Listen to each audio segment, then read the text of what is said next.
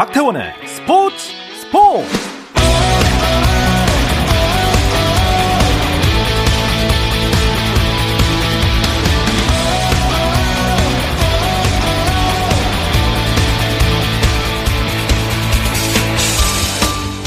스포츠가 있는 저녁 어떠신가요? 아나운서 박태원입니다. 오늘의 이슈들을 살펴보는 스포츠 타임라인으로 출발합니다.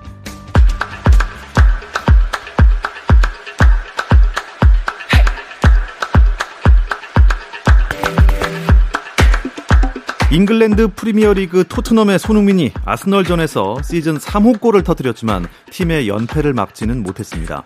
아스널과의 북 런던 더비 원정에 선발 출전한 손흥민은 0대 3으로 끌려가던 후반 34분 만회골을 터뜨렸지만 토트넘은 결국 1대 3으로 패했고 순위도 11위로 밀려났습니다.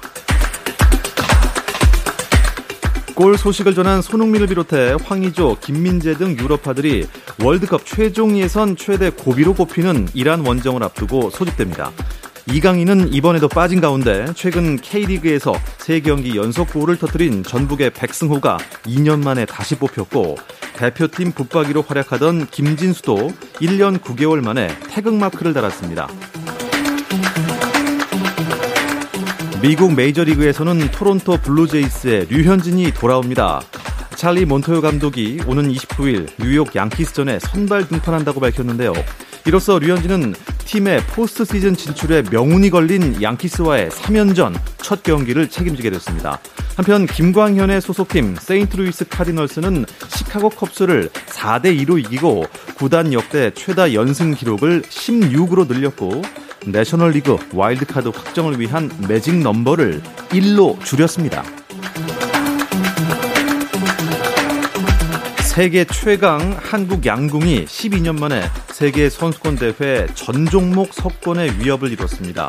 김우진이 남자 개인전 금메달, 여자 개인전에서는 장민희가 금메달을 목에 걸었는데요. 앞서 김우진과 안산이 나선 혼성 단체전과 남자 단체전, 여자 단체전에서 금메달 3개를 모두 가져온 한국 양궁은 남녀 개인전 금메달까지 수확하면서 이번 대회에 걸린 금메달 5개를 모두 휩쓸었고 김우진은 3관왕에 올랐습니다. 최경주가 한국인 최초로 미국 프로골프 챔피언스 투어 대회 우승을 차지했습니다. 최경주는 퓨어 인슈어런스 챔피언십에서 최종 합계 13언더파로 정상에 올라 50세 이상 선수들이 출전하는 PGA 챔피언스 투어 무대에서 한국인 첫 우승의 주인공이 됐습니다. 한국 선수로는 18년 8개월 만에 남자 프로 테니스 ATP 투어 단식 우승을 차지한 권순우가 세계 랭킹에서 지난주 82위보다 25계단이 오른 57위에 올랐습니다. 이 순위는 지난해 3월 기록한 자신의 역대 최고 순위 69위를 훌쩍 뛰어넘은 랭킹입니다. 1위는 세르비아의 노박 조코비치, 러시아의 다닐 메드베데프가 2위, 그리스의 스테파노스 치치파스가 3위 등 상위권 변화는 없었습니다.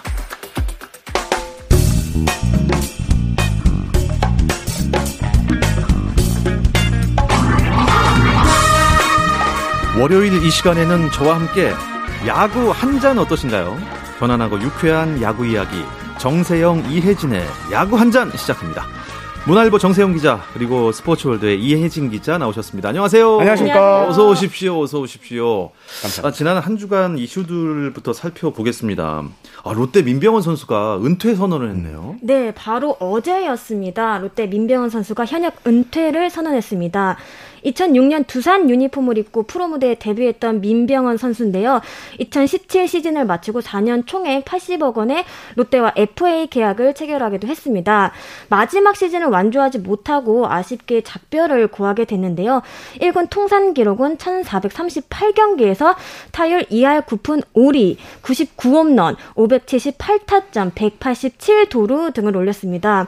올해는 14경기에서 타율 1할 9푼을 기록했습니다. 공식적인 마지막 경기는 8월 29일 부산 두산전이 됐습니다. 민병헌 선수는 은퇴 후 치료에 전념할 계획이라고 하는데요.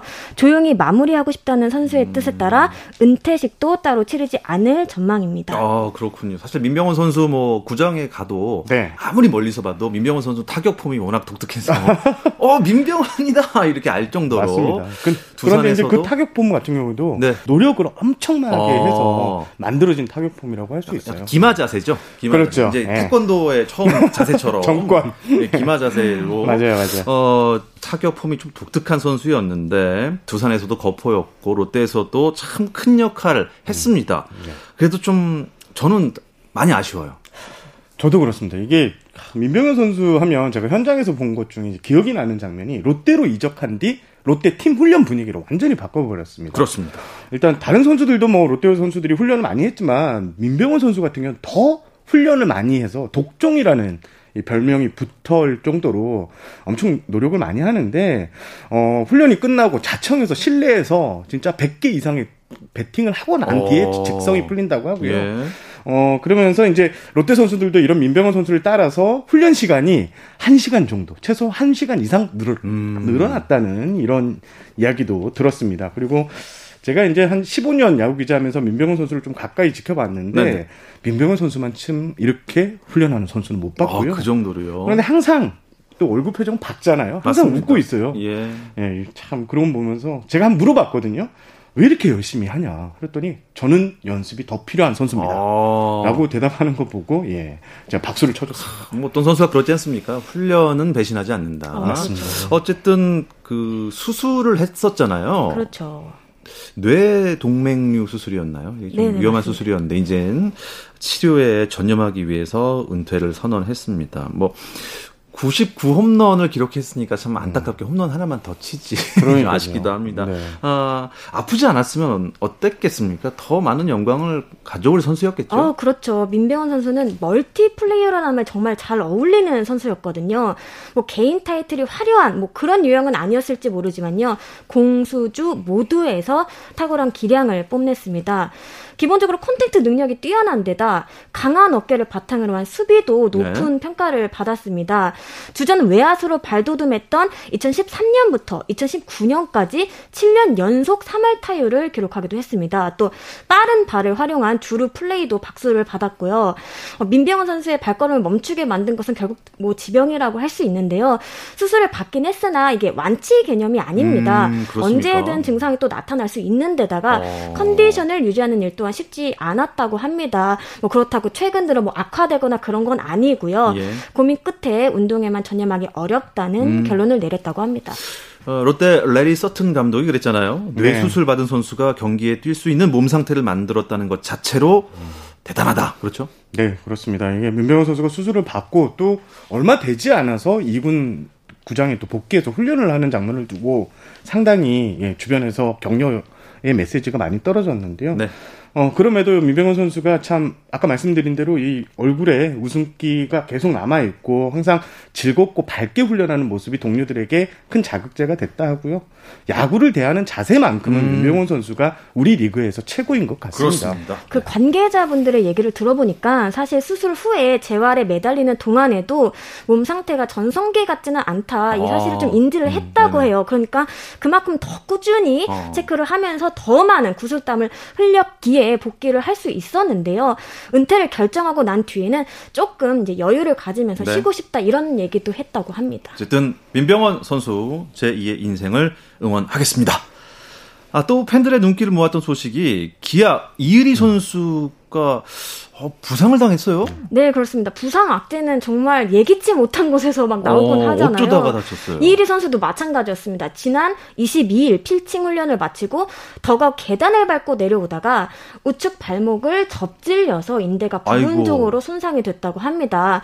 사실 오늘 20 9일 NC와의 더블헤더 경기에 선발로 나설 예정이었거든요. 네네. 복귀를 앞두고 있었으나 아쉽게도 이제 고개를 좀 숙여야 음... 했습니다. 현재는 발목 보호대를 한취 한 상태로 알려졌는데요. 어느 정도 붓기가 가라앉는 것을 지켜본 뒤에 재활 프로그램에 돌입할 예정입니다. 일단 뭐 4주 정도의 재활 시간이 걸리기 때문에 남은 시즌 출전은 좀 힘들지 않을까 아. 이런 예상이 나오고는 있습니다. 어차피 신인왕은 을이다라는 말이 있을 정도였는데 네. 신인왕 경쟁 판도에는 변화가 없을까요? 그래도 변수는 크게 없을 것 같은데요. 지금 이유리 선수 기록을 보면요. 94.2이닝을 던졌고요. 4승 5패 평균 자 점이 3.61입니다.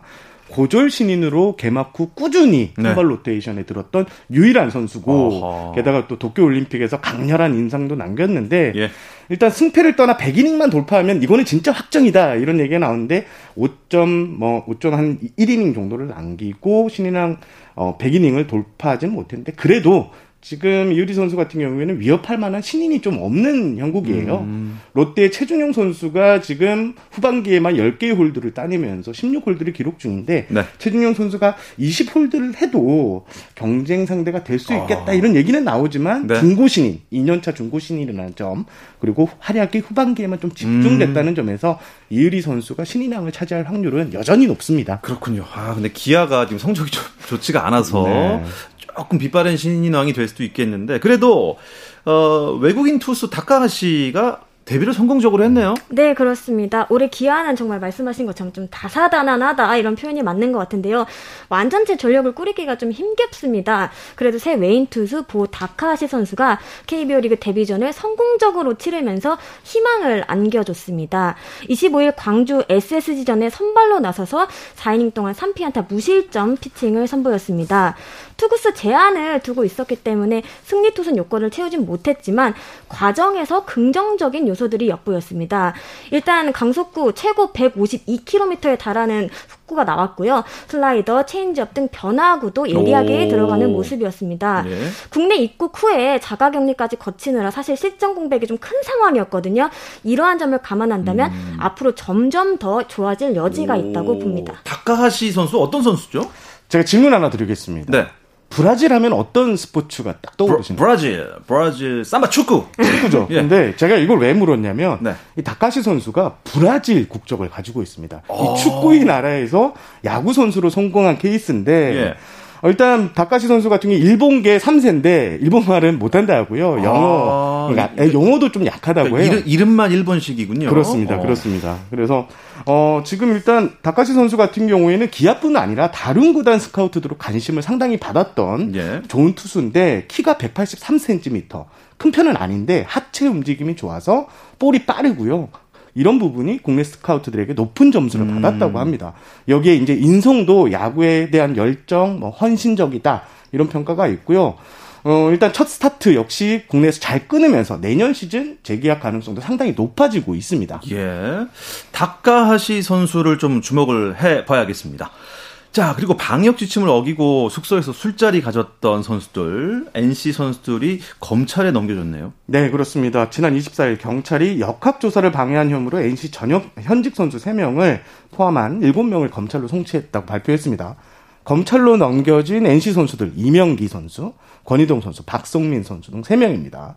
어, 이들은 앞서 지난 7월이었죠. 7월 초 밤부터 새벽까지 예, 서울의 강남 한 호텔 방에서 예, 숙소였죠. 어, 여성 일반인 여성 두 명과 함께 여섯 명이 모여 술을 마셨고 당시에는 다섯 명 이상의 모임이 금지된 네. 상황이었습니다. 방역 지침 위반인데요. 이후 이 과정에서 이 세 명의 선수가 어, 동선을 속인 혐의를 받고 결국 음. 경찰에 넘겨졌습니다. 박민우 선수도 함께 술자리를 했는데요. 박민우 선수 같은 경우는 백신 완료자여서 백신을 맞은 상태여서 이번 수사에서는 제외가 어, 됐습니다. 또 그런 또 네. 일이 있었군요. 부정적인 시선이 뭐 여전히 남아 있습니다. 근데 키움의 안우진 선수가 복귀를 했네요. 네, 뭐 돌아왔다 이렇게 거창하게 표현해도 될까 싶긴 한데요. 키움 안우진 선수가 말씀하신 것처럼 복귀전을 치렀습니다. 23일 고척 NC전에 선발로 나서 5.2이닝 4피한테 1실점을 기록하면서 승리를 챙겼습니다. 안우진 선수는 지난 7월 동료 한현희 선수와 숙소를 이탈해 외부인과 술자리를 가졌는데요. 총 36경기 출전 정지와 제재금 1천만 원의 징계를 아, 받았습니다. 네. 당초 홍원기 키움 감독은 논란을 일으킨 선수들에 대해 올 시즌은 기용할 계획이 없다 이렇게 선을 그은 바 있는데요. 이를 뒤집고 징계를 마치자마자 콜업했습니다. 일단 투구 자체는 강렬했습니다. 최고 155km에 달하는 강속구를 앞서서 이야. 상대 타자들을 요리하는 모습이었습니다. 예. 탈삼진도 10개나 잡아냈습니다. 그간 안우지 선수는 술자리 파문 등과 관련해서 별다른 입장 표명을 하진 않았었는데요. 그래서인지 이날 승리를 했음에도 경기 후 기자회견에서 영거푸 죄송하다는 음. 말을 반복했습니다. 음. 어떤 기자가 이제 기자들이 기사를 썼는데 죄송하다는 표현이 무려 일곱 번 나왔다고 어, 예. 이럴 정도로 좀 죄송하다는 말을 계속 음, 했습니다. 많이 죄송했나 보네요. 근데 뭐 홍원기 감독이 번복을 해 가면서까지 그렇죠. 안호진을 기용할 정도면 뭐 팀이 좀 많이 좀 부진해서 그랬겠죠. 그렇습니다. 지금 갈 길이 바쁘고 5위 경쟁을 치열한 5위 경쟁을 펼치고 있는데 네. 역시 이제 안우진 선수의 강점이 155km. 국내 선수들 중에 선발 투수 중 가장 빠른 공. 155는 치기 어렵죠. 그렇죠. 예, 요게 이제 뭐 변화구도 상당히 좋은데 어, 저는 좀 이해는 잘 안 가지는 않고요. 예, 말을 이렇게 내뱉었으면 좀 지켰어야 되는데 사실 지금 KBO가 얼마 전부터 공짜 수를 좋아하면 패가 망신한다는 이런 캠페인을 진행 중인데요. 네. 안우진 선수가 이렇게 멀쩡히 돌아온 거 보면 패가 망신과는 좀 거리가 멀어 보이는 어... 건 사실입니다. 어, 지금 뭐 야구계가 7월부터 일탈 사건 이후 뭐 반성의 메시지가 계속 나오고 있지만 정작 현실에서는 반영되고 있는지 음. 이게 좀 의문입니다. 아, 악마의 재능을 갖고 있군요. 안호진 선수. 자, 이런 이슈들 속에서 프로야구 정말 치열합니다. 막바지 순위 경쟁이 예상되는 정규리그 잔여 경기 일정을 확정을 했는데요. 잠시 쉬었다 와서 이 이야기 나눠보겠습니다.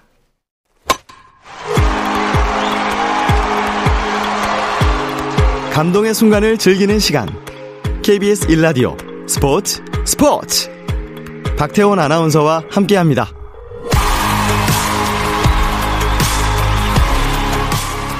더가웃 안팎의 이야기들을 안주 삼아 듣는 야구 한 잔 함께하고 있습니다. 스포츠월드 이혜진 기자, 문화일보 정세영 기자와 함께하고 있는데요. 야구 한 잔이 아니죠. 여러 잔입니다. 사실 많은 얘기를 나누고 있거든요. 네. 예상대로 이번 시즌 프로야구는 가을 야구가 아닌 겨울 야구를 하게 된 것 같습니다. 네, 올해 프로야구 정규 리그는요, 10월 30일에 막을 내릴 전망입니다. KBO는 26일 정규리그 잔여 경기 일정을 확정해 발표를 했는데요. 잔여 경기는 미편성됐던 5경기와 코로나19 및 우천순연 경기 등을 포함해 재편성이 필요한 76경기 등 총 81경기입니다. 어, 10월 9일부터 30일까지 치러지게 되는데요. 포스트 시즌은 11월 1일 와일드카드 결정전을 시작으로 돌입할 예정입니다. 포스트 시즌은 올해도 작년과 비슷합니다. 11월 15일이 기준이고요. 네. 11월 15일을 포함된 시리즈가 열리면 15일부터는 고척돔에서 어... 잔여 포스트 시즌이 다 열리고요. 예. 그 전에 그러니까 지금 KBO 예상은 준 플레이오프까지는 해당 팀 구장에서 열리고 네. 11월 15일 이후는 고척돔에서 열겠다 이런 음... 입장을 가지고 있습니다. 어... 그러니까 그게 이제 하필 제 생일이거든요.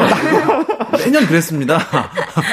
제, 제, 생일 전에 한국 시리즈를 하면은 잘 끝난 거고, 그 넘어까지 하면은 어, 뭐가 맞습니다. 문제가 있었던 네. 시즌이고 그랬는데, 근데 그 잔여 일정이 81경기인데, 만약에 뭐 우천으로 취소가 된다든가, 음.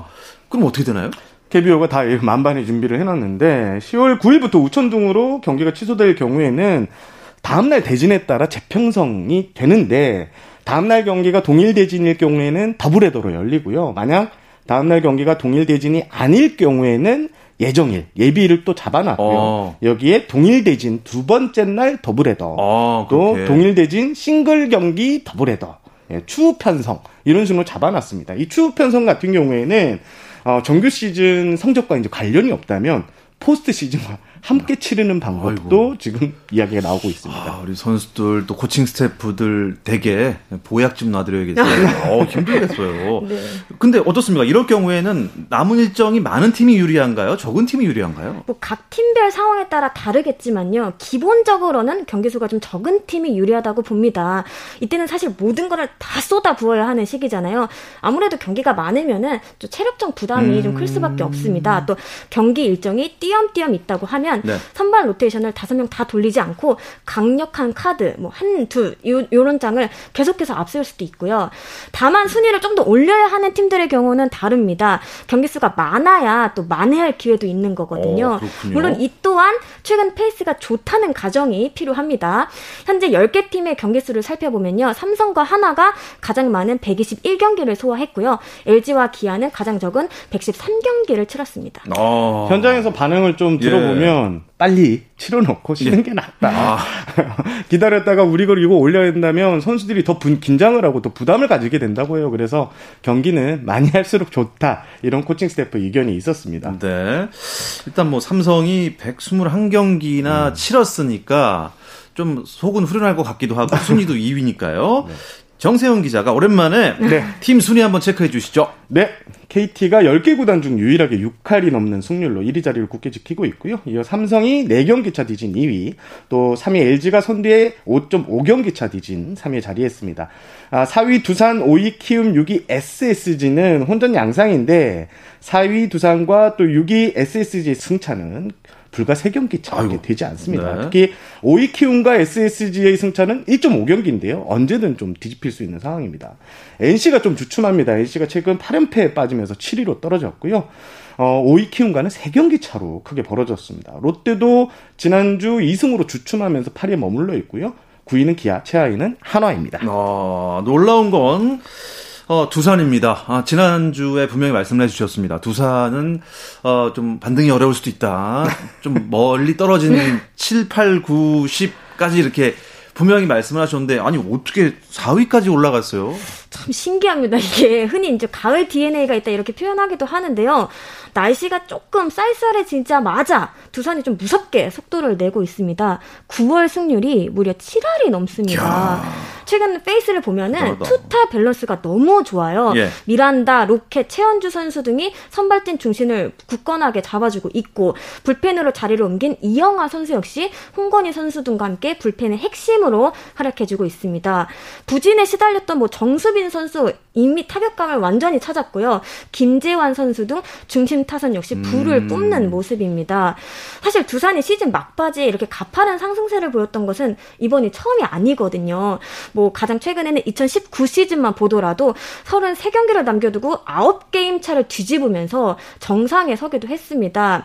사실 올 시즌엔 최주환, 오, 재일 선수 등이 이적하면서 올해만큼은 좀 쉽지 않겠다. 음, 이런 말이 나오기도 했는데요. 네. 또 실제로 살짝 흔들리는 모습을 보이기도 했 습니다. 하지만 그 누구도 어렵다는 말을 하지 않았거든요. 이유 있는 자신감이 아니었나 음. 생각을 합니다. 실제로 지금 네. 이혜진 기자가 말씀해 주신 대로 정수빈, 허경민, 김재현 선수 이 고기를 많이 썰어본 선수들이 다 잘하고 네. 있고요. 공교롭게도 지금 다른 구단으로 이적한 뭐 오재일 선수, 최주환 선수도 지금 잘하거든요. 네. 역시 두산 피는 다르다. 어. 승리를 안다. 이런 말이 나오고 있어요.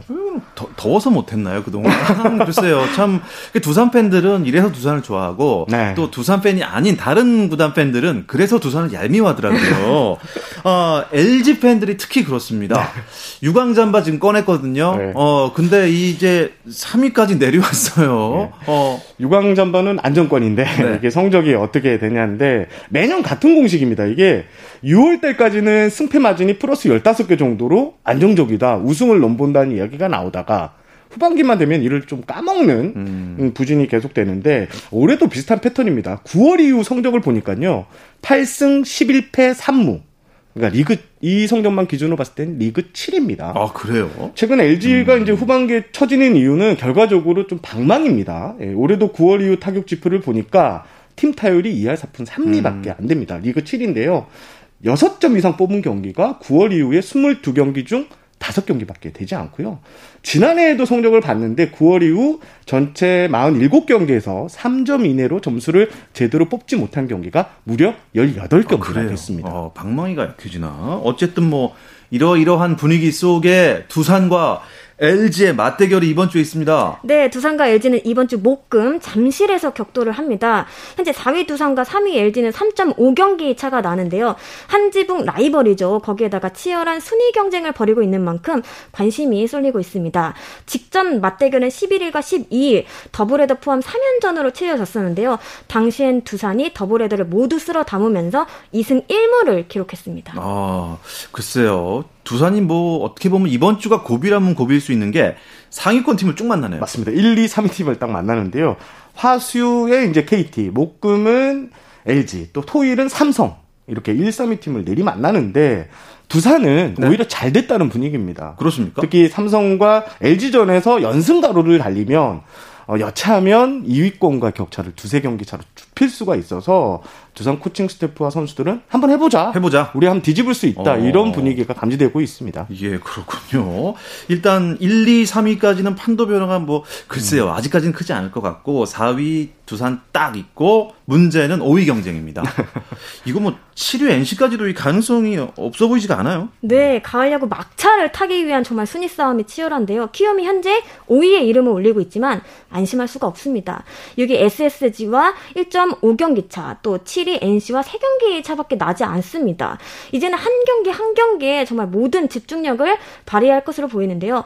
무엇보다 5강 경쟁 중인 팀과의 맞대결에서 서로서로 밀리지 않는 것이 중요해 보입니다. 이번 주 목금 창원에서 SSG와 NC가 만나거든요. 이거 중요한 포인트가 될 수 있을 것 같고요. 또 하위권을 상대로 확실하게 좀 잡고 가는 것도 좀 필요할 것 같습니다. 키움의 경우 이번 주 한화, 기아를 연달아 만납니다. 매서운 고춧가루를 피해야만 좀 가을 야구가 가까워질 수 있을 것 같습니다. 음. NC 같은 경우는 지금 8연패에 빠져 있거든요. 아, 그러니까요. 이 예. 아무래도 주축 선수들이 빠져 있는 이 공백이 이제 약점이 이제 좀 드러나는 것 같아요. 음. 롯데는 어떻습니까, 롯데? 롯데는 이제 지난주 제가 목요일 문학을 갔는데요. 롯데 네. SSG였는데 SSG 전이었는데 서튼 감독이 이런 얘기를 했어요. 지난주 일정 잘해서 우리가 순위 좀 끌어올리겠다라고 각오를 다졌는데 하지만 롯데는 SSG와 키움과의 5연, 5연전에서 1승 1무 3패로 격차를 줄이지 못했습니다. 어... 일단 지금 분위기가 5위 격차, 5위와의 격차가 5경기로 더 멀어졌거든요. 네. 이게 한 달에 줄일 수 있는 최대 승수가 아, 격차가 3경기 정도라고 전문가들은 보고 있는데 예. 롯데 가을 야구 진출 좀 많이 사그러뜨는 어... 상황입니다. 아니, 그 81경기가 남았는데도 그렇습니까? 음. 그렇군요. 네. 아, 이 순위 경쟁만큼이나 흥미로운 게 있습니다. 강백호 선수와 이정우 선수의 타유랑 경쟁 과연 누가 될 것인가? 어, 아주 흥미진진합니다. 사실 올 시즌 중반까지만 하더라도 타이랑 부문은 KT 강백호 선수가 무난히 뭐 거머쥐는 것처럼 보였습니다. 예. 4할 타율을 넘나들면서 이제 1위 독주 행진을 펼쳤거든요. 하지만 9월 이후 판도가 흔들리기 시작했습니다. 강백호 선수가 타율 2할 6분으로 다소 내리막길을 걸었는데요. 그 사이 키움 이정우 선수가 뜨거운 화력을 자랑하면서 맹추격하기 시작했습니다. 9월 타율이 뭐 4할 9푼. 4할 9푼이요? 네. 예. 그리고 마침내 관화 타율입니다. 25일 강백호 선수를 내리고 선두 자리에 오르는 데까지 성공을 했습니다. 현재 이정우 선수의 타율이 3할 7푼 1, 2, 강백호 선수의 타율이 3할 5푼 7, 2로 정말 초박빙 상황인데요. KBO 리그 현재이자 미래라 평가받는 두 선수이기 때문에 더욱 관심이 쏠리고 있습니다. 만약에 이정우 선수가 올 시즌 타율왕에 오르면 첫 개인 타이틀을 따내는 동시에 KBO 리그 사상 최초 부자 타격왕에 오를 수도 있습니다. 그러니까 바람의 아들의 아들이 손자. 바람의 손자가 타유랑을 과연 거머쥘 수 있을지 기대해 보겠습니다. 네, 이 이야기를 끝으로 이번 주 야구 한자는 여기서 마치도록 하겠습니다. 문화일보 정세영 기자, 또 스포츠월드 이혜진 기자 두 분 고맙습니다. 감사합니다. 감사합니다.